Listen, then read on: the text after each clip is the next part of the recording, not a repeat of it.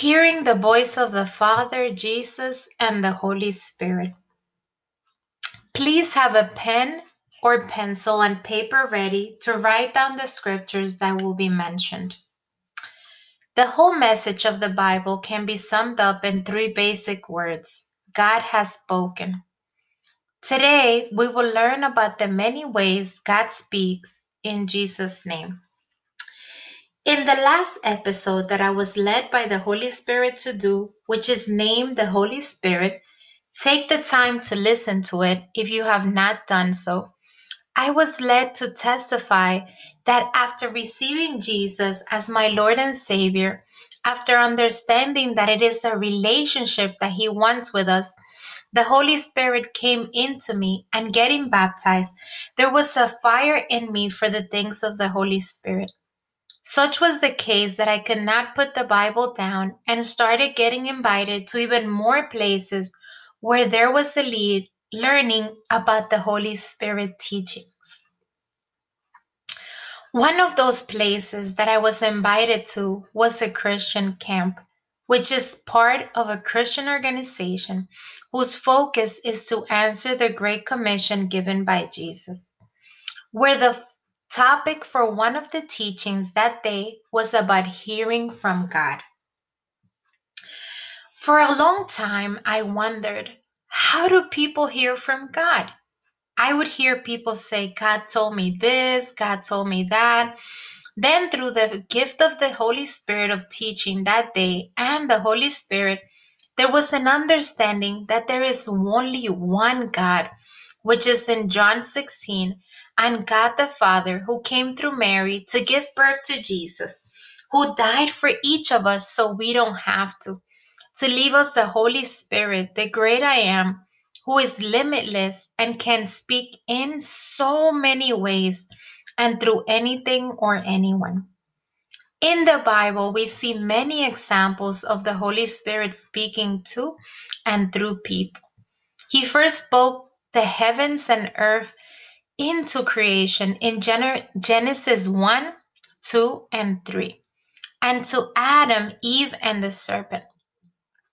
Abraham in Genesis 12, Noah and his sons in Genesis 6, 13 to 21, Job and his friends in Job 38, 1, 42, 6, to Jacob in Genesis 28, 13 to 15, to David in 1 Samuel 23 2, to Solomon in 1 Kings 3 5 to 15, to Elijah in 1 Kings 19 9 to 18, to Isaiah in 2 Kings 24, to Jonah in Jonah 1 1 and 2, 3 1 to 2, to Hosea in Hosea 1 2 to 5, to Hagar in Genesis 16, and Mary in Luke 1 26 to 38.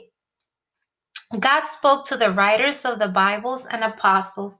For example, in Acts 9 3 to 4, 2 Peter 1 21, God spoke to and about Jesus in the Bible in Luke 3 21 to 22, John 12 27 to 29, and many more audibly.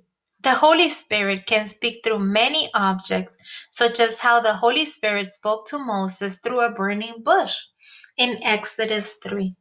The Holy Spirit will also give visions, such as to Isaiah in Isaiah 6, and many more scriptures in the Bible. The Holy Spirit speaks through dreams, such as in Dan- Daniel's time in Daniel 2 24 to 49. He can speak through a TV, a phone, a person, a donkey. We can see that in Numbers 22. The Holy Spirit, the great I am, is limitless and is always speaking.